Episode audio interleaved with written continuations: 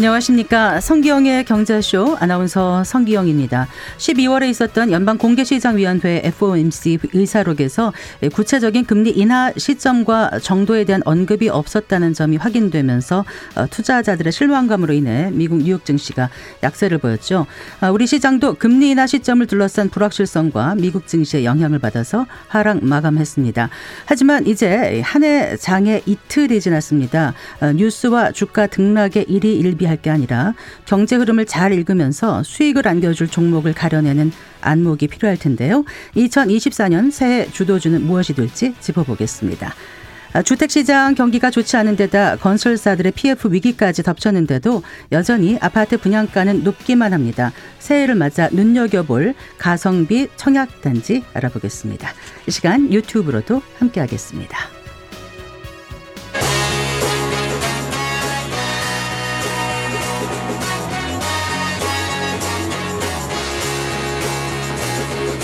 경제 시야를 넓혀드립니다.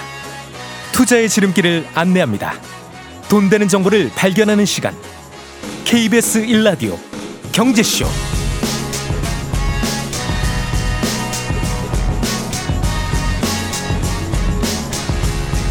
먼저 오늘의 주요 경제 뉴스 정리해드리겠습니다. 경제 뉴스 브리핑 한국경제신문 최형창 기자와 함께합니다. 안녕하세요. 네, 안녕하세요. 반갑습니다. 자, 오늘 새해 첫 정부 부처 업무 보고가 있었잖아요. 예. 첫 순서가 기획재정부였다면서요. 그렇습니다. 네, 어떤 내용들이 나왔습니까? 네, 먼저 윤석열 대통령이 주재를 했죠. 오늘 용인에서 중소인력 그 개발원이라는 것이 있습니다. 그래서 민생 토론회 형식으로 이제 열었는데요. 네. 어, 이렇게 얘기했습니다. 수출 7천억 달러, 약 911조 원이죠. 그리고 외국인 투자 350억 달러, 한 46조 원 되고요. 해외 수주 570억 달러, 이건 한 75조 원 되는데 이걸 이제 올해 목표로 삼겠다 이렇게 윤 대통령이 밝혔고요. 아, 국민이 직접 체감하고 손에 잡히는 그런 성과를 내도록 하겠다 이렇게 밝혔습니다. 아, 그러면서 첨단 산업은 촘촘하게 지원하고 네. 국민의 일자리를 창출하는 경제 외교, 세일즈 외교, 일자리 외교는 더욱 열심히 뛰겠다 이렇게 다짐했습니다. 아, 최상목 경제부총리는 이제 활력 있는 민생 경제 이런 주제로 이제 발표를 했는데요. 물가 안정, 소상공인 부담 완화, 그리고 내수 활성화 방안, 규제 완화, 구조 개혁 방안 이렇게 이런 것들이 주로 제시가 됐습니다. 네. 아, 구체적으로는 상반기 2%대 물가 안정을 위해서 농수산물, 에너지 등의 11조 원 규모 예산을 지원하고요. 소상공인 자영업자를 대상으로 전기요금, 이자 비용, 세금 부담을 덜어주는 이른바 소상공인 응원 3대 패키지를 실행하는 방안도 포함됐습니다. 그 경제 부처들의 경제 정책 방향 발표도 있었겠죠. 예, 그렇습니다. 올 한해 우리 경제가 가야 할 방향 청사진을 제시한 자리였는데요. 아, 침체된 경, 건설 경기를 활성화하겠다는 대책들이 좀 눈에 띄었습니다. 네네. 아, 정부는 그 올해 SOC 사업 예산을 작년에 한 25조였거든요. 이것보다 1조 원 가량 좀 늘려서 26조 4천억 원 이렇게 늘어났습니다. 아, 이를 중심으로 역대 최고 수준의 상반기 재정 조기 집행률 65%를 달성하겠다는 계획이고요. 네. 아, 이를 위해서 인허가와 같은 사전 절차를 조기에 완료하고요. 또 민자 사업 보상금은 먼저 투입할 예정입니다. 아, 8년 만에 재도입되는 그 비수도권 개발금 개발 부담금 100% 감면도 눈길을 끄는데요. 이 개발 부담금은 개발 사업 시행으로 발생한 개발 이익의 일정액 한 20에서 25%거든요. 이거를 걷어가는 제도입니다. 네. 예, 대규모 택지 개발이라든지 뭐 관광 단지, 골프장 건설 이런 것들로 이제 개발 이익을 거두면은 내야 한 제도인데요. 근데 하나도 안 내게 한다는 거죠. 그렇죠. 이걸 네. 풀겠다는 겁니다. 아무래도 최근 부동산 프로젝트 파이낸싱 이른바 PF 관련 위기감이 좀 고조되고 있잖아요. 이 같은 조치를 내린 것 같고요. 또 인구 소멸 지역에 집을 추가로 사도 1주택자로 인정되는 세제 혜택을 받게 됐습니다. 음, 네. 그 부동산 PF 사업 관련한 대책도 나왔겠죠. 그렇습니다. 지금 일시적 유동성 어려움을 겪고 있는 PF 사업장을 이 LH죠 한국토지주택공사 여기서 이제 매입을 해서 정상화하는 방안을 추진을 합니다. 아, LH가 사업성을 검토해서 매입한 다음에 직접 해당 사업을 시행할 수도 있고요. 또 다른 시행사나 건설사에 이제 매각하는 방식이 이제 거론되고 있습니다. 네. 아, 사업성이 일부 부족한 사업장은 2조 2천억 원 가량의 그런 PF 정상화 펀드를 통해서 사업장 매입 그리고 재구조화를 추진해서 조속한 정상화를 지원하기로 했고요. 아, PF 시장 위축이나 위축이 이 건설사나 PF 사업장의 유동성 부족으로 이어지지 않도록 지금 한 85조 원 정도죠. 이 유동성 공급 프로그램을 시장 상황에 맞춰서 조속히 집행하겠다는 계획입니다. 네. 국제 유가가 급등했네요. 이 이란에서 폭탄 테러 일어나는데 이 영향입니까? 그렇습니다. 이란에서 지금 그 쿠두스군 사령관이었던 가셈 솔레이만이 사주기 추모식에서 폭발로 한 103명 사망을 했지 않습니까? 이 때문에 중동 지역 지정학적 위험이 커지면서 국제 유가가 급등을 했습니다. 아로이터 통신 등에 따르면 2월 인도 서부 텍사스산 원유 WTI죠. 네네. 예, 전날보다 3.29% 상승한 배럴당 72.70달러고요. 3월 인도 브렌트유는 3.11% 오른 78.25달러로 각각 거래를 마쳤습니다. 아, 이란 정부가 이번 테러 배후로 이스라엘을 지목하면서 강경 대응을 예고했거든요. 네. 이 때문에 정세가 더 불안해지자 급, 국제 유가가 급등한 것으로 지금 분석되고 있습니다. 그 리비아 최대 유전도 가동을 중단했다고요. 그렇습니다. 지금 리비아의 최대 유전인 샤라라 유전이라고 있는데요. 하루 30만 배럴 생산하는 곳입니다. 근데 로이터 통신에 따르면은 경제 여건을 개선해 달라는 현지 단체들의 좀 시위가 이어지고 있거든요. 이것 때문에 생산을 전면 중단했습니다. 아 인근 엘필 유전도 영향을 받고 있다는 분석이 나오고 있고요. 그래서 지금 계속 중단이 되고 있습니다. 네. 유가 영향을 좀 미치겠네요. 그렇습니다. 그리고 그 홍해에서 지금 선박 공격으로 석유 운송에 차질을 빚을 가능성이 계속 나오고 있는 거죠. 그렇죠. 지금 또 연초부터 엎친 데 덮친 격으로 계속 이어지고 있는데 이란의 지원을 받는 이 예멘의 친이란 반군 후티가 있습니다. 네네. 선박에 대한 공격을 계속을 하고 있거든요. 홍해와 페르시안만 같은 주요 이런 석유 수송로가 이것 때문에 폐쇄될 수 있다 이런 우려가 나오는 거예요. 이 때문에 주요 해운 석유 업체들이 홍해 항해를 중단하고 있거든요. 지금 파생 상품 중개 및 분석 업체 이 오한다 그 크레이그 열람 수석 애널리스트가 오늘 유가를 이제 분석을 하면서 뭐 리비아 최대 유전에서의 그런 시위나 홍해에서 발생한 추가 공격으로 인해 상승했다 이렇게 전했습니다. 네. 자, 그리고요. 그 2년간 지속된 남양 유업 경영권 분쟁 예, 그 예. 대법원 확정 판결이 오늘 나온 거죠. 그렇습니다. 이제 대법원 2부에서 나왔고요. 국내 사모펀드 한행컴퍼니가 홍원식 남양유업 회장과 가족을 상대로 낸 주식 양도소송 상고심에서 이 원심의 원고 승소 판결 확정했습니다. 2021년 5월이죠. 홍 회장이 보유한 남양유업 지분 53.08%를 이 한인컴퍼니에 매각하는 주식 매매 계약을 체결한 바 있어요. 근데 이제 이를 남양유업이 번복을 한 겁니다. 이것 때문에 지금 2년간 소송전이 이어졌고요. 네. 이날 오늘 이제 대법원 판결로 마침표를 찍으면서 홍 회장은 한인컴퍼니에다가 이제 경영권을 넘겨주게 됐습니다. 이 남양유업은 고 홍두영 창업주의 장남인 이제 홍영 홍 회장이 이제 바통을 물려받아서 계속 이어가고 있다가 오너 경영 체제가 60년 만에 이제 막을 내린 겁니다. 네. 그러면 그 한앤 컴퍼니요? 예, 여긴 예. 어떤 회사입니까? 일단 사모펀드고 이제 많은 사모펀드가 그렇지만은 기업 기업의 지분을 인수한 다음에 이제 성장을 시켜서 투자금을 회수하는 목적으로 이제 되파는 이른바 buyout 형태 의 사모펀드고요. 앞서 이제 보시면은 2013년에는 웅진식품을 인수했다가 기업 가치를 높여서 5년 만에 인수 가격 두 배 넘는 가격에 매각을 했고요. 네. 최근에도 뭐 SK 해운이랄지 이렇게 뭐 제조업이나 해운업, 유통업 이런 가리지 않고 계속 인수한 전례가 있습니다. 아, 한앤 컴퍼니가 기존 남양유업 직원들의 고용을 승계하겠다고 밝혔거든요. 이 경영권을 인수한 다음에도 이 당장 대규모 구조조정은 하지 않을 것으로 지금 보고 있습니다. 네. 남양 유업 하면 그동안 좀그 음, 대리점 갑질 문제라든가 뭐 그러니까 오너 리스크 그렇죠. 그런 불명예를 안고 있었는데 좀 변화가 있을까요? 아무래도 있어야겠죠. 아무래도 기업 가치를 올려야 되니까 네. 기업 이미지가 사실 좋지 않았잖아요. 뭐 창업주 외손녀의 마약 투약 사건이라든지 또 뭐 경쟁업체 비방 댓글 지시해서 이제 논란이 벌어진 적도 있었어요. 네네. 네. 이것 때문에 우선 경영 정상화가 좀 시급하고요. 연매출이 1조 원이 넘던 회사였습니다. 이제 2019년까지만 하더라도요. 근데 이제 코로나19도 있었고 등등 이런 사건도 있다 보니까 9천억 원대까지 좀 떨어졌고요. 지금 계속 이어서 수백억 원대 좀 경영 적자가 이어지고 있습니다. 이것 때문에 뭐 이미지 쇄신이라든지 프리미엄 전략 이런 것들이 다양한 구상이 나오지 않을까 업계에서는 관측을 하고 있습니다. 네. 잘 들었습니다. 고맙습니다. 감사합니다. 네, 경제뉴스 브리핑 한국경제신문 최형창 기자와 함께했습니다.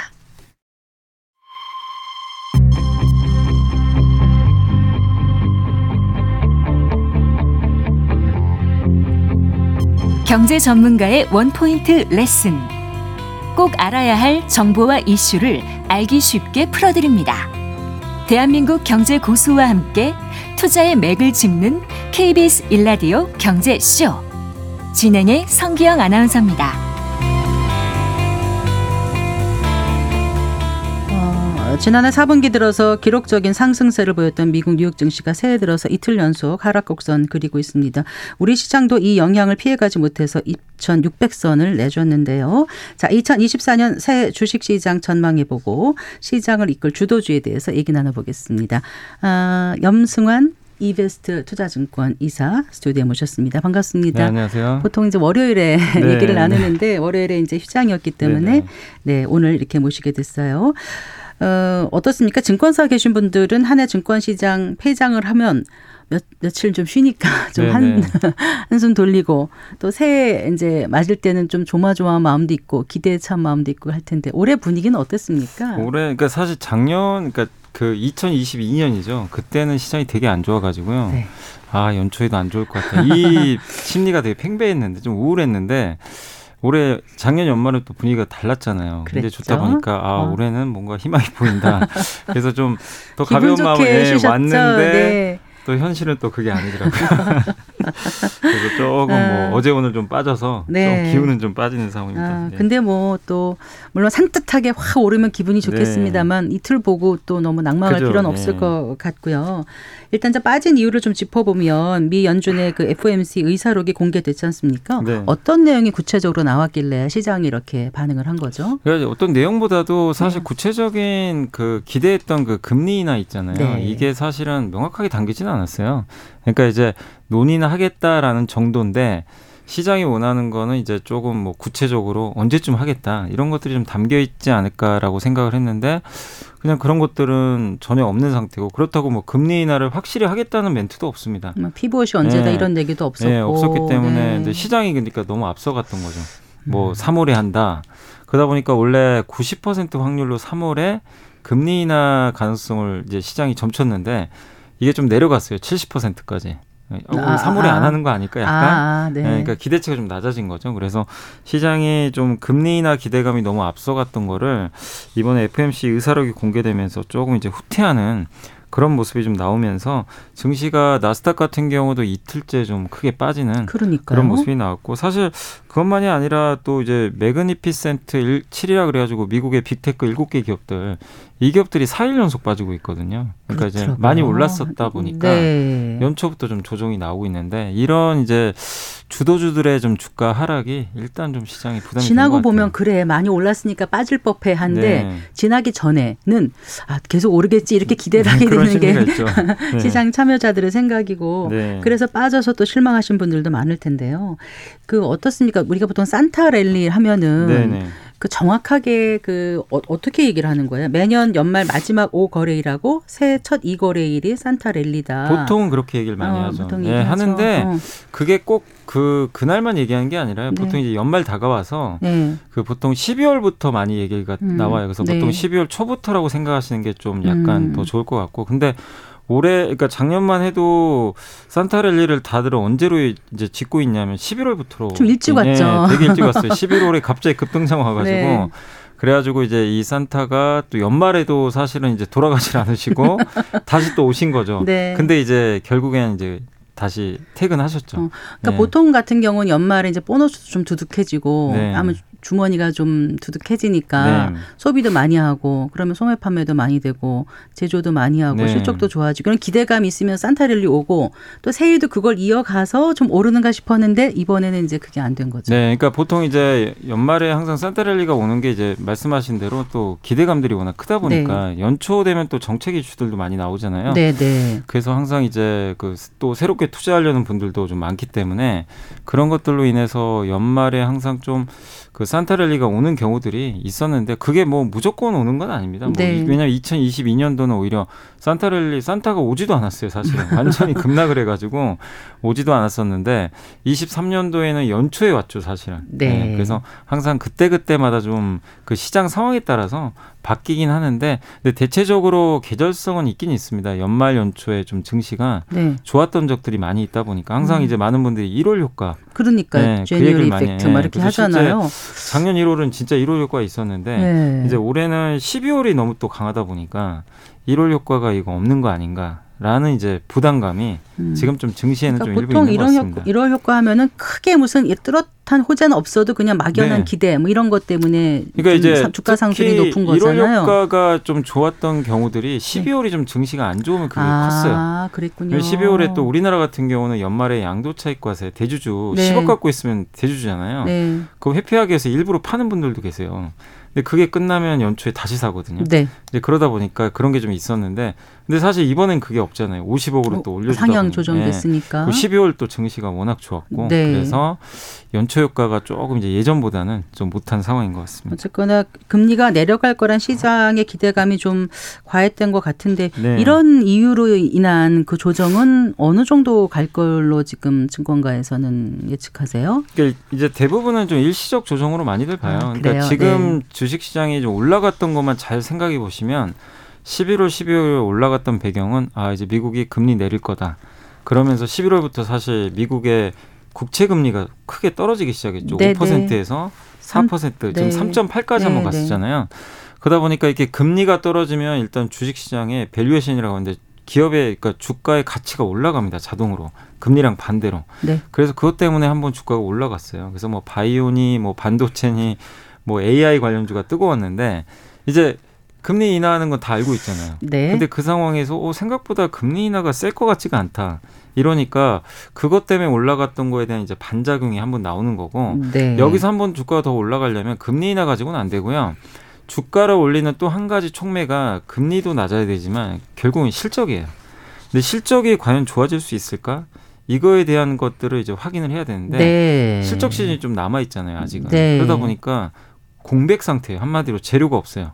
지금 올라가기도 애매하고 8, 9주 연속 올랐으니까 더 올라가려면 뭔가를 더 보여줘야 되는데 그건 없는 상태에서 예. 금리 인하 기대감 약간 약화되니까 아 좀 팔고 가자 이런 심리가 있었던 거죠. 그래서 이게 뭐 경기가 안 좋아지고 다시 금리 오르고 뭐 시스템 리스크가 오고 이래 가지고 빠지면 그거는 문제가 심각하겠죠. 근데 그게 아니고 단지 제가 봤을 땐 지금 재료가 없는 상황에서 네. 좀 네. 실적을 기다리는 정도의 조정이다. 음. 그래서 약간의 단기 조정으로 음. 보시면 좋을 것 같습니다. 뉴욕 증시가 1월에 첫 5거래일 분위기가 연간 시장 분위기를 알려준다는 그런 속설이 있어요. 정말 그렇습니까? 예, 어. 항상 이제 이게 꼭 계절성이라는 게 사실은 저는 그렇게 중요하게 생각 안 하는데 그게 또 징크스가 있는 거는 같더라고요. 그래서 연초에 또 좋으면 그리고 네. 또 특히 그런 게 있습니다. 연초에 주도주가 이게 1년 내내? 주, 예, 1년 내내 주도주인 경우도 상당히 좀 많이 있었거든요. 어, 그래서 네. 항상 이제 일주일을 잘 봐라. 그런 얘기들은 지금 좀 이렇게 이제 일주일은 조금 좀 불안하네요. 근데 좀 불안하긴 합니다. 지금 일주일은 네, 예, 약간은 좀 그렇군요. 예. 어쨌거나 자 지금 주도주 말씀하셨는데 어떤 산업들이 새 증권가를 주도할지 알면 좀 이제 실수를 줄이고 좀 이익을 볼 수 있는 기회가 좀 많아지지 않겠습니까? 일단 주도주에 주목해야 되는 이유를 조금 더 설명을 해주신다면요. 저는 지금 막연하게 말씀을 드렸는데. 그러니까 이제 시장이라는 게 강세장 뭐 약세장일 때는 그런 게 안 보이죠. 타 빠지니까. 근데 이제 지수가 이렇게 오르는 강세장일 때 아마 여러분도 느끼시겠지만, 오, 내가 가진 건왜안 가지? 아마 이런 속상하죠. 혼자 자- 소외되면. 지수 네. 많이 올랐는데 네. 내 거는 오히려 빠지는 경우도 있어요. 네네. 실제 미국 증시가 지난해 그 S&P 500 지수죠. 500개 기업을 모아놓은 지수죠. 여기가 25% 올랐거든요. 그렇죠. 근데 그 Magnificent 7개 기업의 주가 상승률이 70%거든요. 아, 그럼 나머지가 493개죠. 이 기업들의 평균 주가 상승률이 놀랍게도 6%밖에 안 됩니다. 그러네요. 그러니까 한마디로 그들만 간 거예요. 그러니까 흔히 말하는 그게 주도주인 거죠. 네. 그러니까 그 주도주의 편승을 못하면 강세장에서 나 이제 높은 수익률을 낼 수가 없어요. 근데 그 Magnificent 7개 기업을 사신 분들은 네. 월등한 수익을 낸 거죠. 그러니까 지수 상승의 3배를 수익을 낸 근데 거예요. 나는 안 가지고 있고 저게 주도주인지 아직 모르는데 점점 점점 주도주의 모양새를 띠고 있어요. 조금씩 올라가요. 네. 근데 들어가려면은 이미 너무 오른 것 같아서 못 들어가고 못 네. 들어가고 하다가 결국은 놓치는 경우도 놓치는 거잖아요. 근데 이제 그 주도주를 판별하기 위해서는 예. 일단 이게 지금 시장의 트렌드에 맞는지 반드시 아셔야 돼요. 트렌드. 시장이 원해야 돼요. 네. 그러니까 모두가 성장하는 걸 다 인정을 해야 되고 그 다음에 그 독점 기업이면 더 좋죠. 경쟁을 네. 많이 안 하고.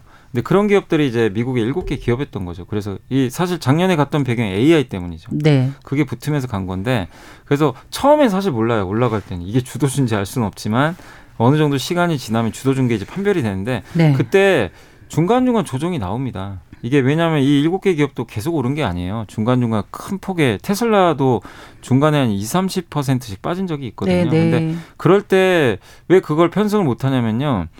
이게 막상 내가 또 이 들어가고 들어가려고 하면 이것도 뭔가 악재 있나? 이제 그렇죠. 이거는 끝물인가?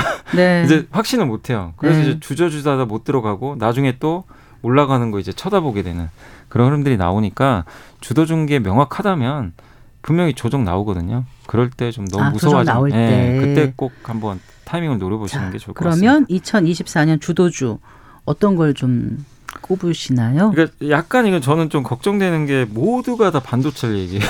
그러니까 모두 좋다 그러면 참 그게 잘 안 되더라고요. 그래서 그게 좀 아니 걱정. 조금 전에 말씀하실 땐 좋은 데를 네. 쫓아가라 그러셨는데 아, 근데 이제 모두가 다 좋다고 아, 지금 얘기를 하니까 아. 왜냐하면 반도체가 작년에도 좋았거든요. 근데 올해도 다들 이 의견이 없어요.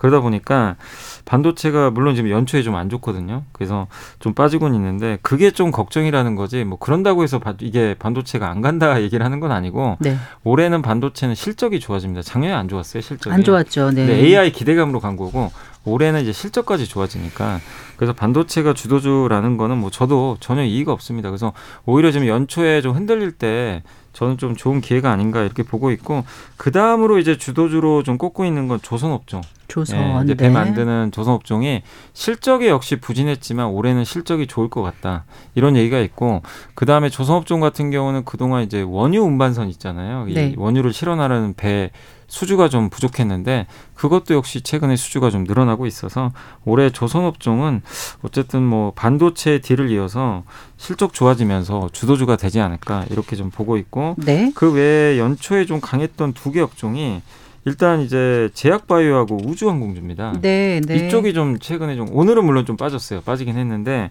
연초 이틀간 굉장히 강했는데 제약바이오는 아시겠지만 요즘에 뭐 비만 치료제라든가 신약 개발 많이들 하잖아요. 네. 이 모멘텀이 있고 우주항공주는 윤석열 대통령의 공약이잖아요. 우주항공청 설립하겠다. 예, 이것도 있고 또 일론 머스크의 스페이스X가 오늘 기사를 보니까 인공위성을 이용한 이제 위성 통신 서비스를 하는데 아직은 인터넷 쪽인데 이걸 이용해서 문자 메시지까지 보낼 수 있게 하겠다. 어 정말요? 예, 그리고 전화 통화도 오. 가능하게. 오. 그 아마 뉴스가 나왔더라고요. 오, 그럼 이제 그게 가능하다면 네, 인공위성을 통해서 이제 우리가 진짜로 스마트폰까지 예, 진짜 통신 시대가 오는 거죠. 네. 네. 그래서 이제 이런 쪽들이 일단은 제가 봤을 때는 좀 올해 후보군들이 아닐까라고 네. 좀 생각은 하고 자, 있습니다. 그럼 반도 아, 그, 자, 그럼 삼성전자를 이제 물어보지 않을 수가 없어요. 그렇죠? 삼성전자를 들고 계신 분들이 제법 계실 텐데. 네. 어느 어디까지 갈 수 있을까요? 일단 이제 그 일단 원하시던 8만 전자는 한 번 왔었습니다. 예, 일단 한 번은 왔었고. 그 1월 네. 이제 첫날 한 번 이제 네. 살짝 왔었고 예. 다만 이제 다시 좀 빠져가지고 기면 좀 셌지만 증권가에서는 일단 목표 주가를 10만 원까지는 제시는 하고 있거든요. 그래서 조금씩 올리고 있는 게 작년에 하이닉스보다 되게 부진했다고 많이 말씀드렸잖아요. 음, 그랬죠. 네. AI용 반도체 비 SK 하이닉스에 비해 좀 밀리다 보니까 근데 일단 추격을 하기 시작을 했거든요. 그래서 네. 아마 올해는 하이닉스를 좀 쫓아가면서 엔비디아나 또 AMD나 이런 쪽에서 수주도 나올 것 같고 특히 이제 그 이 삼성전자 같은 경우는 이제 모바일 폰에 들어가는 그 반도체 있잖아요. 그쪽 비중이 좀 높은 걸로 많이 알려져 있는데 네. 중국의 스마트폰 수요가 꽤 좋은 걸로 알려져 있습니다. 그래서 중국의 IT 기기들 수요가 늘어난다면 삼성한테도 되게 좀 좋은 아마 기회가 좀 생길 것 같아서 저는 삼성전자의 좀 추격이 조금은 시작되지 않을까. 그리고 이 valuation이라 기업 가치라고 하는데 하이닉스에 비해서 지금 삼성전자가 주가가 못 오르다 보니까 좀 상대적으로 저평가돼 있거든요. 네. 그래서 뭐 저번에도 한번 말씀드렸지만 PBR이라 그래가지고 네. 자기가 가지고 있는 자산 가치 대비해서 지금 시가총액 몇 배 정도 되냐? 같으면 한 배죠. 근데 지금 삼성전자가 1.5배 정도 예, 되거든요. 그러니까 예. 딱 중간 정도밖에 안 돼요. 과거 평균 이렇게 대입을 해보면 옛날에 두 배도 간 적이 있거든요. 그래서 8만 전자도 사실은 그렇게 이렇게 데이터를 대입을 해보면 비싼 건 아닙니다. 네. 그렇기 때문에 약간의 조정은 나오지만 저는 저의 그러니까 어느 분이 물어보시더라고요 저한테 올해 소원이 뭐냐 그래서 저의 올해 소원 중에 하나가 9만 전자 하는 거예요. 아, 정말 그래서- 그러셨어요? 네, 아. 진짜 그래서 9만 전자 한번 소원도 소원인데 한번 좀 갈 수 있지 않을까 그렇게 기대하고 원래 있습니다. 소원은 좀 이루기 어렵고 한 바람 이 정도 네, 근데 뭐. 오죽 제가 간절 간절하면 그러겠습니까?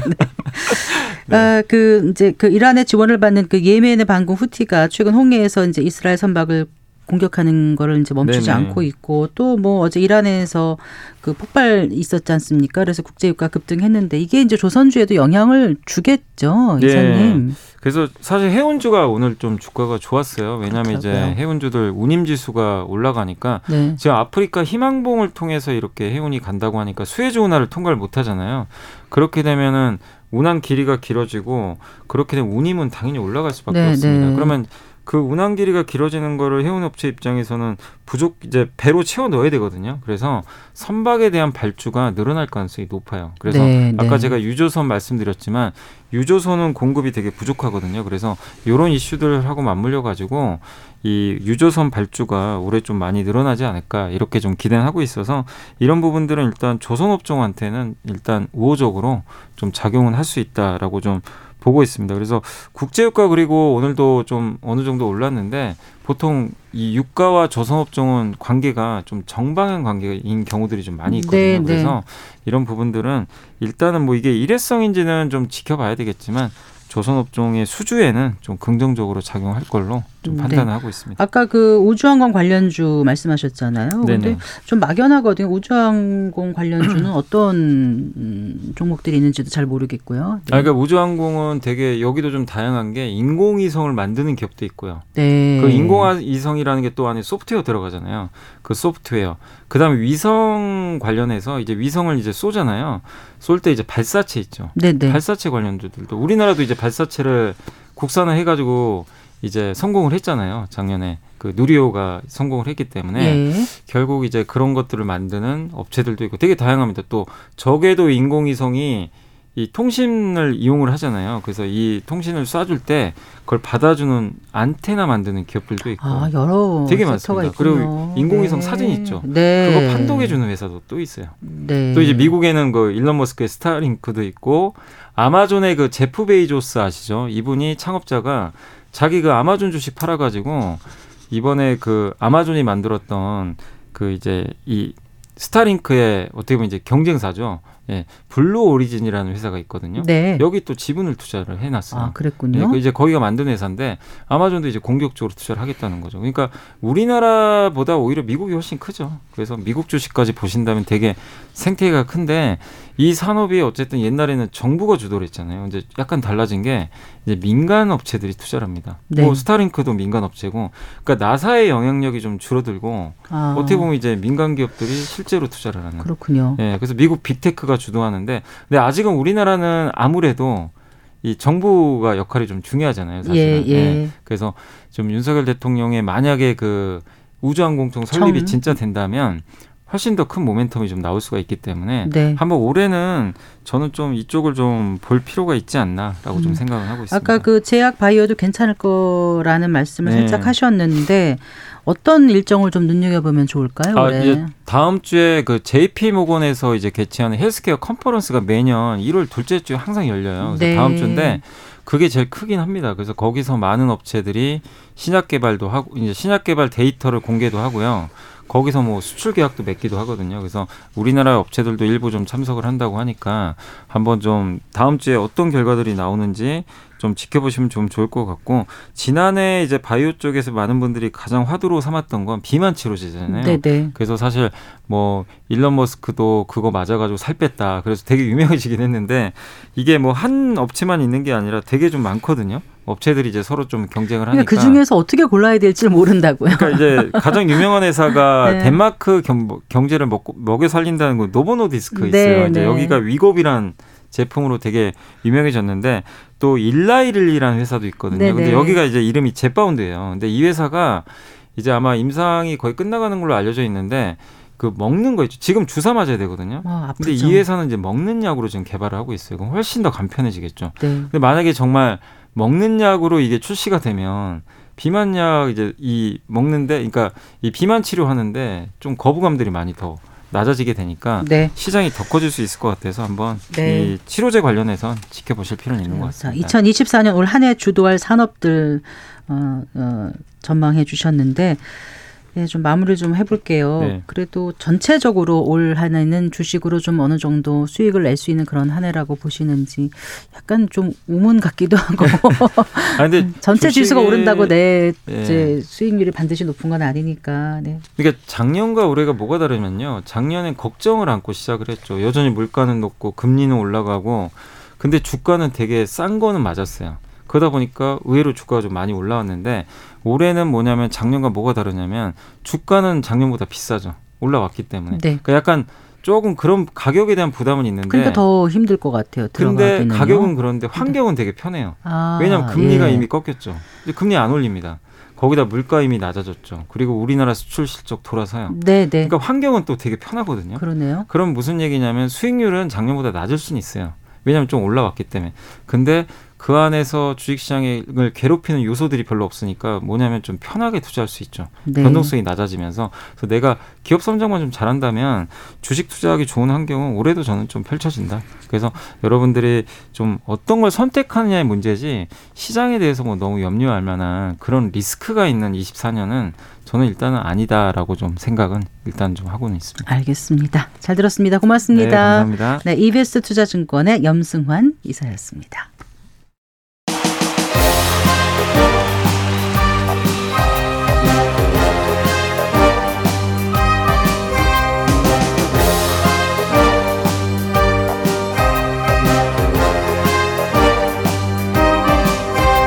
경제를 알아야 세상이 읽힙니다. 투자를 알아야 돈이 보입니다. KBS 1라디오 경제쇼.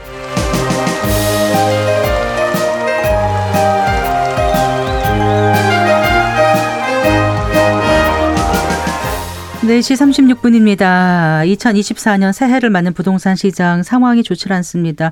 뭐 일단 주택 시장 경기가 좋지 않은 데다가 건설사 PF 위기까지 덮친 상황이죠. 아, 한 주간 부동산 시장 동향 살펴보고 오늘은 특별히 또 청약 정보 챙겨보겠습니다. 김인만 부동산 경제연구소장 스튜디오에 모셨습니다. 반갑습니다. 안녕하세요. 안녕하세요. 자, 새해 집값 동향부터 좀 살펴볼까요? 네, 이제 새해 첫 집값 동향을 알려드리게 됐는데요. 12월 말에 이제 작년이 됐죠. 12월 말에 살짝 0.01% 포인트 살짝 반등을 해가지고 조금 희망의 빛이 보이지 않나 싶었는데 1월 첫 주간 동향을 보니까 다시 또 살짝 내렸습니다. 아무래도 PF 좀 사태가 좀 심각해지면서 심리적으로 좀 영향을 받은 것 같은데요. 전국적으로는 지난주가 마이너스 0.04%였는데요. 이번 주 마이너스 0.05%, 수도권, 지방, 서울 모두 마이너스 0.01%포인트 살짝 내려왔고요. 조금 우려스러운 점은 176개 지역을 한국부동산원에서 조사를 하는데 네. 상승 지역이 지난주 이제 2주 전이죠. 30개에서 33개로 3개 살짝 늘어났는데 이번 네. 주 다시 24개로 또 대폭 감소했습니다. 아. 상승 지역은 많이 줄어들었고요. 하락 지역은 지금 계속 늘어나서 141개까지 늘어났기 때문에 이제 거의 6배 정도 차이가 나죠. 굉장히 많은 차이가 벌어져서 네. 당분간은 아마 금리 인하 시그널의 그 약효는 좀 떨어진 것 같고요. 언제 인하될지 모르고 PF가 지금 계속 뉴스가 나오고 있기 때문에 아마 다음 주는 조금 더 떨어지는 수치가 나오지 않을까 싶습니다. 근데 이 수치를 보면은 사실 와닿지가 않거든요. 그렇죠. 1억에 1%를 해도 100만 원이잖아요. 네네. 근데 0.04% 하면 이게 이거 뭐 떨어진 거야, 만 거야, 오른 거야, 만 거야 이런 생각이 들어서 이게 무슨 의미가 있나 이런 생각이 들 때가 있어요. 일단 우리가 추세 추이를 봐야 되고요. 네. 이 흐름 자체를 봐야 되고 이게 주간 동향이거든요. 네. 그러면 0.01이라고 해도 1년이 52주인가요? 네. 그 정도 되죠. 그러면 네. 50을 곱하면 이게 생각보다는 좀 큽니다. 폭이. 네. 그래서 0.01, 0.02가 중요하다라기보다는 추세 추이를 봐야 되기 때문에 제가 네. 항상 추이를 말씀드리는데 지난주도 0.01 뭐 살짝 반등한 게 뭐가 중요하냐라고 하지만 일단 시그널 자체가 하락이 멈췄다는데 조금 의미가 있었는데 이번 주 다시 또 내려갔기 때문에 추세 자체를 보면 추석 이후에 계속 떨어지는 추세를 보이고 있고요. 부동산원 통계 리포트 내용을 살짝 언급을 하면 저도 굉장히 공감되는 부분인데요. 불확실성으로 매수 문의는 한산한 게 장기화되고 있고 매도 가격은 점진적으로 하향 조정되고 있다. 급매물 위주로만 간헐적 거래가 되고 있는 상황이기 때문에 한마디로 좋지 않다라고 말씀드릴 수 있습니다. 이러면 이제 집을 사려던 사람들은 이제 마음이 느긋해지는 아, 거죠. 그렇죠. 아니 뭐 지금 사면은 사고 빠지면 안 되잖아요. 그렇죠. 그러니까 느긋해지는 거고 팔려는 사람은 초조해지겠죠. 좀, 좀 급해지죠. 네. 네네. 아무래도 분위기 자체를 보면 이제 사람 마음이 똑같습니다. 저는 제 마음이 우리 매수자 마음이고 매도자 마음이라고 생각하는데요. 굳이 지금 조금 더 지켜보고 PF가 어떻게 될지 금리나 한 번 정도 내리는 거 보고 사도 되지 않을까? 네. 대부분 그렇게 생각하고 있기 때문에 조금 발을 빼고 있는 분위기고요. 집주인들은 아직은 완전 급매물로 가격을 뚝 떨어뜨려서 급매물로 팔고 싶은 생각은 아직은 없는 것 같습니다. 네. 그래서 매물을 내놓고 있는데 호가를 많이 내리고 있지는 않기 때문에 지금 거래가 한산하고요. 호가를 작년이죠. 2023년 한 3월 네. 4월 수준까지만 내리면 사실 거래는 됩니다. 거래는 되는데 집주인들이 아직까지는 그런 생각은 없어 보입니다. 그래요. 그러면 지금 중개업소 사정도 좀 여의치 않겠어요? 굉장히 어렵죠. 제가 앞서서 이제 리포트 내용 중에 뭐 거래가 한산하다고 하는데 중개업소 사장님들은요, 그 가격이 올라가도 좋고 내려가도 좋은데 거래가 잘 되면 좋거든요. 근데 지금 거래가 한산하기 때문에 굉장히 어려운데 최근에 한국 부동산 협회에서 발표가 있었는데요. 폐업 건수가 상당히 늘어났습니다. 지난 작년 재작년이죠. 2022년 대비 2023년이 27% 정도 네. 휴업이나 폐업 한마디로 문 닫는 중개업소가 27% 정도 늘어났다라는 통계 결과가 나왔고요. 중개사 자격증을 따고 용감하게 나 이제 개업해야지 오픈하시는 분들이 점점 줄어든다고 합니다. 작년 5월까지만 하더라도 월 평균 1,100건 정도였는데요. 8월 이후부터는 800건으로 줄어들었다고 하니까 문 닫는 분이 오픈하시는 분들보다 훨씬 더 많다. 자칫 지금 열면은 정말 개점 휴업 상태로 갈 수도 있는 거 아니에요? 경상 굉장히 어렵죠. 늘고. 기존에 네. 영업하시는 분들도 어려워서 문을 닫는데 네. 어떻게 보면 신입 사원이 용감하게 이 어려운 상황에서 문을 열면 사실은 버티기가 지금 굉장히 어려운 네. 상황입니다. 자, 지금 이렇게 이제 분위기는 안 좋잖아요. 네네. 그런데 또 거기에다가 지금 건설사 PF 문제도 심각해 보이고. 그렇죠. 어, 결국 이제 이 분양 시장이 안 좋을 수밖에 없잖아요. 당연하죠. 그런데 네네. 분양가는 최근에 분양하는 거 보면 여전히 이제 높은 비싸죠. 상태에서 분양이 맞습니다. 돼요. 네네. 미분양도 되지만 네네. 분양가를 이렇게 낮출 수 없나 보죠. 많은 분들이 그 이야기를 해요. 아니 분양가 좀 확실하게 뚝 떨어뜨려주면 분양을 할 텐데 청약하는데 왜 네네. 이렇게 가격이 비싼 거야라는 이야기를 많이 하는데요. 작년만 보더라도 최근 트렌드 자체를 보면 가격 경쟁력이 있는 곳들은 굉장히 많은 분들이 몰리거든요. 분야가 상한제가 적용되는 단지들은 150대 1 이렇게 나오는데 이유가 있습니다. 일단 건설사 같은 경우는 최근에 이제 땅값도 많이 올랐고요. 건축비 물가가 올라가지고요. 건축비도 많이 올랐기 때문에 아 이거 우리 지금 사실 남는 게 별로 없어 더 이상 내릴 수가 없어 라는 이야기를 하는 부분도 있고요. 속내망을 보면 네. 이게 뭐 우리 그 공산품을 파는 뭐 그런 박리담의 구조가 아니잖아요. 공장에서 찍어내는 게 아니라 한정된 토지에 한정된 재화를 가지고 희소성 그러니까 마진을 많이 남기고 물량 자체가 작은 구조이기 때문에 현장에서는 이런 얘기가 있습니다. 빨리 완판이 되면 오히려 질책을 받는다.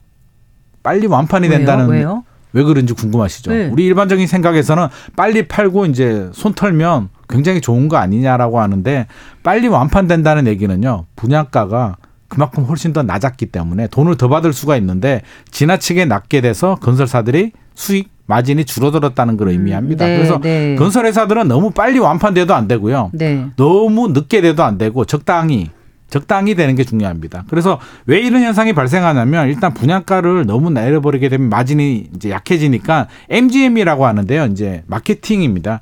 어, 멤버십 갭 멤버십 마케팅이라고 해서 네. 시간이 좀 걸리더라도 개별 분양 대행사를 통해서 마케팅을 통해서 처음에는 완판이 안 되더라도 네. 수수료를 조금 높게 주더라도 분양가를 높게 책정해서 한 6개월 내에 마진 그 완판이 되면 이득을 챙길 수가 있기 때문에 그런 전략을 쓰기 때문에 분양가가 쉽게 내려가지는 않습니다. 처음 청약할 때 한 몇, 한 5, 60%만 돼도 아주 대성공이라면서요.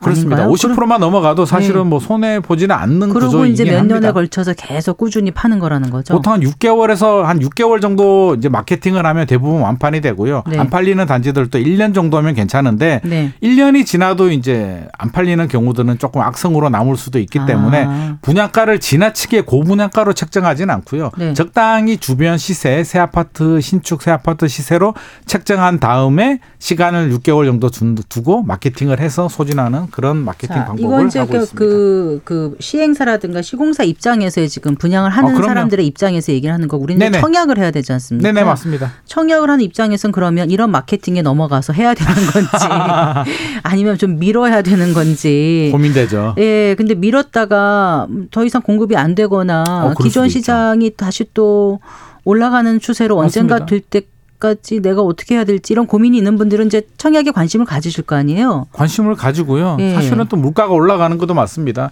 지금 분양을 받으면 3년 후에 입주하잖아요. 네. 3년 동안 물가가 올라가는데 지금 분양가가 주변 시세 정도라면 3년 후에 결국에는 올라가 있지 않을까? 물론 올라갈 확률이 상당히 높고요. 그 전에는 분양가보다, 아까 주변 시세보다 훨씬 싸서 완전 저렴하면 너무나 좋은 거죠. 들어가는데 비슷해도 들어가도 돼요? 비슷해도 주변보다는 훨씬 더 신축이잖아요. 예를 들어서 아, 2020년에 네네. 입주한 아파트가 있다면 네. 지금 분양을 받으면 2026년이나 2027년에 입주하거든요. 입주 연도가 7년 정도 차이가 나는데 가격이 비슷하다면 새롭게 분양을 받는 아파트가 훨씬 더 유리합니다. 네. 그리고 또 분양가 상한제가 적용이 된다면 주변 시세보다 훨씬 더 20% 이상 저렴하게 나올 수도 있기 때문에 음. 네. 그런 단지들은 눈여겨 좀 봐야 되는데요. 2024년 올해 눈여겨 볼 단지들이 꽤 많이 있습니다. 어디가 있습니까? 사실은 이게 제가 작년에도 제가 많은 분들한테 추천을 했는데 이게 다 연기가 됐어요. 네, 네. 이게 아 이게 건설 경기도 좋지 않고 분양가 상한제가 적용이 되니까 시행사나 조합 입장에서는 조금 더 기다렸다가 분양가 상한제가 폐지가 되면 일반 분양을 해야지라고 버텼는데 더 이상은 못 버팁니다. 분양가 상한제 폐지되지도 않기 때문에 네. 올해 알짜 물량들이 상당히 많이 나오는데요. 제가 소개를 해드릴 텐데 네. 이름이 조금 어렵습니다. 요즘 네. 아파트 이름 보면 사실 저도 제 살고 있는 아파트 이름 외우기가 좀 어렵거든요. 상당히 어려운데 문제 있으신 것 같은데요. 아니 이름 자체가 막 열자가 넘어갑니다. 근데 아. 지금 들어보시면 이해가 네, 되실 텐데요. 네. 지금 소개드리는 아파트들은 그 강남입니다. 신반포 사지구에 신반포 메이플 자이라는 아파트가 선보이고요. 네. 신반포 15차를 재건축하는 레미안 원펜타스 방배 5구역 어렵죠? DH 방배 레미안 원페를라라는 아파트도 있습니다. 방배 6구역이고요. 이렇게 강남 쪽에 많은 물량들이 나오는데 네. 일단 제가 왜 추천드리냐면 네. 가격이 저렴합니다. 분양가 상한제가 적용이 되는데요. 네. 신반포 메이플 자이를 제가 예를 들어 보겠습니다. 네. 지금 일반 분양가가 3.3 제곱미터당 우리가 일반적으로 말하는 평당 네. 6,705만 원이거든요. 그러면 전용 84로 계산을 하면 한 22억에서 23억 정도. 입이 벌어졌는데 지금 벌어졌어요? 저렴하다 그러셨거든요. 완전히 너무하신 거 아니에요? 네. 아, 그렇게 생각할 수도 있는데요. 이게 상대적인 비교인데요. 네. 상대적인 비교인데 2023년 8월에 그 고속버스 터미널 서울 고속버스 터미널 옆에 일반 분양하는 원벨리라는 아파트가 있거든요. 지금 입주했잖아요. 입주했죠. 네. 입주했는데 그 아파트 일반 분양가가 3.3제곱미터당 5,654만 원. 네. 그때도 입 벌어진다라고 했는데 지금 1억 원이 넘거든요. 저렴한 거죠. 그러니까 시세가 지금 얼마 정도 하냐면 30에서 35억, 40억까지 가는데 22억이면 상대적으로 좀 저렴합니다. 그래서 한 10억 정도 가격이 낮기 때문에 또 와닿지가 않습니다. 와닿지가 저렴하다고 않죠. 말씀하시는 게. 상대적인 비교고요. 네. 자, 와닿지 않는다. 나는 네. 자금이 부족하다. 저희처럼 자금이 부족하신 분들은 그러면 음. 제가 또 다른 대안을 말씀드리겠습니다. 네. 이거는 너무 동떨어져 있고 네. 돈좀 있는 분들 뭐 당첨이 돼도 사실 22억 감당하기 어렵거든요. 그분들 알아서 하시라 그러고요. 알아서 해야 되고요. 자, 우리는 뭘 봐야 되냐면 네. 이제 윤석열 정부 공공 분양 브랜드입니다. 뉴홈 사전 청약 4차 물량이 아, 한 2주에서 3주 후에 나옵니다. 이 1월 뉴홈이 할 때마다 인기였었죠. 굉장히 인기 있었죠. 네. 입지도 좋고요. 분양가 자체가 굉장히 저렴한데 네. 청약 날짜가 1월 15일에서 특별 공급이 1월 15일에서 1월 22일. 얼마 안 남았네요. 한 2, 3주 정도 남았습니다. 그러네요. 그래서 네. 우리가 정신 똑바로 차리고요. 네. 귀를 쫑긋 세우고 지금 정보를 좀 들어야 되는데 어디 어디 나오냐면은요. 우리 삼기 신도시 이야기 많이 들어봤잖아요. 네, 네. 삼기 신도시 남양주 왕숙 이지구에도 나오고요. 네. 상암 위에 있는 고양 창릉 지구에도 어, 나옵니다. 거기도 위치 괜찮죠. 위치 좋죠. 네. 그리고 뭐 서울 위례 신도시, 아. 위례 신도시도 나옵니다. 네. 이기 신도시죠. 그리고 서울 안에서도 마곡에도 네. 토지 임대부로 또 나오고요. 음. 우리 6월 달에 기억나실 겁니다. 동작구 수방사 뉴스에서 많이 나왔는데 작년에 거기 엄청 작년에 인기였죠. 뭐 엄청 인기였잖아요. 보이네만 했었던 것 같아요. 그렇죠, 그렇죠. 네. 이번에는 이제 비슷한 근처인데 네. 조금 더 서쪽으로 가면 대방 지구에 아, 대방동에 군부대 이전 부지가 또 나옵니다. 그래서 좋은 물량들이 많이 나오니까 좀 관심을 가져야 되고요. 얼마나 좋은지 제가 가격 한 번 더 말씀드릴게요. 네. 좀 전에 강남 이야기 해가지고 입이 네. 너무 벌어져가지고요. 네. 이제 입을 조금 좀 닫아야 될 것 같은데 이 얘기 들으면 입이 더 벌어질 수도 있습니다. 삼기 신도시 고양 창릉지구 같은 경우는요. 전용 59 우리가 네. 일반적으로 말하는 25평 아파트인데요. 3억 9,700만 원입니다. 추정 분양가가요. 아, 네. 전용 84 34평 아파트는 5억 5천만 원 정도 나오니까 네. 신도시에 어. 그 상암지구 조금 떨어져 있는 신도시가 전용 84 34평 아파트가 5억 5천이다. 상암도 가격이 꽤 나갈 텐데. 10억 원? 넘잖아요. 네, 근데 84 여기는 타입이요. 그렇죠. 저- 이게 입주 연도 차이가 나는데 아, 신도시가 네. 5억 5천에 나온다면 저는 굉장한 메리트가 있다. 근데 여기는 그 교통 여건은 괜찮습니까? 교통 여건 굉장히 좋고요. 네. GTX도 들어오고요. 삼기 신도시는 교통 여건이 먼저 준비가 되고 개발이 되기 때문에 굉장히 메리트가 있다라고 보여지고 더 좋은 거는요. 이게 추정 분양가고 사전 청약이잖아요. 네, 어, 네. 5억 5천이면 계약금 10%가 있어야 되니까 네. 5천만 원 있어야 되죠. 네. 나 지금 5천만 원도 없는데라고 하시는 분들이 또 계시잖아요. 대방동 같은 경우는 이제 분양가가 10억 정도 합니다. 전용 84가 10억이고요. 네. 전용 59가 7억 7천인데 본 청약이 6년 후입니다. 그러니까, 그러니까 대방동만이 나머지 대방동. 나머지는 뭐 3년 후도 아, 있고요. 아. 단지마다 차이가 있는데 예, 예. 대방동이 6년 후라는 얘기는요. 네. 지금 사전 청약 당첨이 되고 돈이 한 푼도 없어도 됩니다. 6년 왜요? 동안 어. 본 청약할 때 계약금을 내면 되기 때문에 아. 6년 동안 열심히 준비해 가지고요. 계약금을 마련하면 되고요. 입주하기 전까지 또 나머지 잔금 마련하는데 이게 사전 청약은 대출도 잘 나오기 때문에 지금 당장 돈이 없더라도 사전 청약은 일단 자격 요건이 되시는 분들은 청약하시는 게 좋을 것 그러니까 같습니다. 대방 말고 나머지들도 다 그렇단 말씀이세요? 나머지들은 뭐 본청약이 2, 3년 후에 있는 물량들도 있고요. 네, 6년 네. 후에 있는 물량들도 있으니까 네, 네. 당장 돈이 없어도 된다. 3년 후에 예를 들어서 우리 고향 창릉 같은 경우는 제가 전용 59가 3억 9천이라고 네. 했잖아요. 4천만 원 한 3년 후까지 4천만 원 마련하면 되니까요. 아, 네. 시간이 충분하니까 네. 도전해 보시는 게 그러니까 사전 좋을 것 청약이 같습니다. 그때 가서 취소해도 불이익은 없습니까? 그때 가서 취소해도 됩니다. 네, 알겠습니다.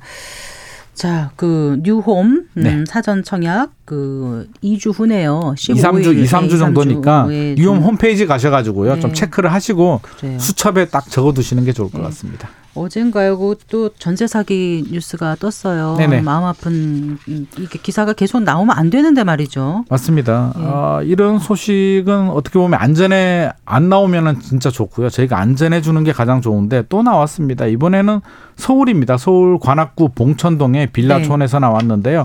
80억 원 정도 지금 피해 금액이 예상이 되고 있습니다. 건물 다섯 채 정도 임대인이 가지고 있는 건물이 임의 경매가 나왔는데 임의 네. 경매가 뭐냐면 은행에서 돈 빌리고요. 이자 안 갚으면 은행에서 알아서 판결문 소송하지 않고 바로 네. 경매 넘겨 버립니다. 우리 전세금 못 받으면 판결문 받아서 소송을 통해서 경매를 넘겨야 되는데 그걸 강제 경매라고 하거든요. 네. 임의 경매로 이제 넘어왔는데 채권 최고액 돈 빌린 금액이 49억 정도 된다고 합니다. 그래서 현실적으로는 좀 받기 어렵지 않나. 이렇게 소송까지 간 정도라면 이미 선순위가 아닌 분들이 많기 때문에 결국에는 세입자들이 한 80명 정도 된다고 합니다. 80명이 한 80억 정도를 돈을 못 받고 있기 때문에 네. 굉장히 좀 안타깝고요. 좀 마음이 아픈 대략 상황입니다. 1인당 1억 원 맞습니다. 지금 못 돌려받으실 수 있는 그런 상황인 거잖아요. 네네 맞습니다. 어떻게 그럼 보상받거나 구제받을 방법이 없는 거예요? 그 전세 사기가 계속 나와서 뭔가 대책을 마련한다고 정부가 계속 그랬는데 뭐 안 되는 건가요? 대책을 마련해도요. 그 집을 이제 우선 매수권 경매에 참여해서 우선으로 받을 수 있는데 네. 이돈 자체를 받는 건 아니고요. 이게 집을 사기당한 집을 또 받는다는 것 자체가 또 돈을 추가 돈을 또 내야 되거든요. 음. 현실적으로 어렵고요. 우선적으로 주는 제도가 있습니다. 최우선 변제금이라는 예, 예. 제도가 있는데요. 이 부분도 좀 안타까운 게 지금 서울 같은 경우는요. 보증금 1억 6,500만 원 이하에 5,500만 원까지는 우선으로 변제를 해주는데 네. 문제가 뭐냐면은요. 근저당 설정 시점 기준으로 또 적용이 되거든요. 네. 2024년 기준이 아니라 근저당 설정 시점 기준으로 하다 보니 대부분 사람들이 2021년 이전에 근저당을 받았습니다. 은행에서. 그렇게 되면 기준이 1억 1천만 원인데 대부분 사람들이 1억 1천만 원 이상이라고 합니다. 보증금 아, 금액이. 그래서 아. 최우선 변제가 안 되는 분들이 굉장히 많고요. 일각에서는 소송하면 되지 않냐라고 얘기를 하는데 네. 굉장히 어려우신 분들이잖아요. 이게 네. 자금력이 있는 강남에 사시는 분들이 아니기 때문에 소송비도 부담 스럽고 승소 가능성도 불확실하기 때문에 소송도 지금 못하는 상황이라고 자, 합니다. 이런 위험을 피해 가려면 어떻게 해야 될지 간단하게 말씀해 주세요. 일단은 뭐 정책적으로는 좀 안전한 계약 시스템이 마련돼야 될 것 같고요. 개인적으로는 전세 가율이 한 70% 80% 넘어간다면 월세나 안전한 아파트로 가시는 게 좋을 것 같고요. 꼭 해야 된다면 보증보험 가입 되는 네. 걸 확인하시고 들어가시는 게 좋을 것 같습니다. 알겠습니다. 잘 들었습니다. 고맙습니다. 감사합니다. 네, 김인만 부동산 경제연구소장이었습니다. 마칠 시간이네요. 성기영의 경제쇼 오늘 순서 여기까지입니다. 아나운서 성기영이었습니다. 고맙습니다.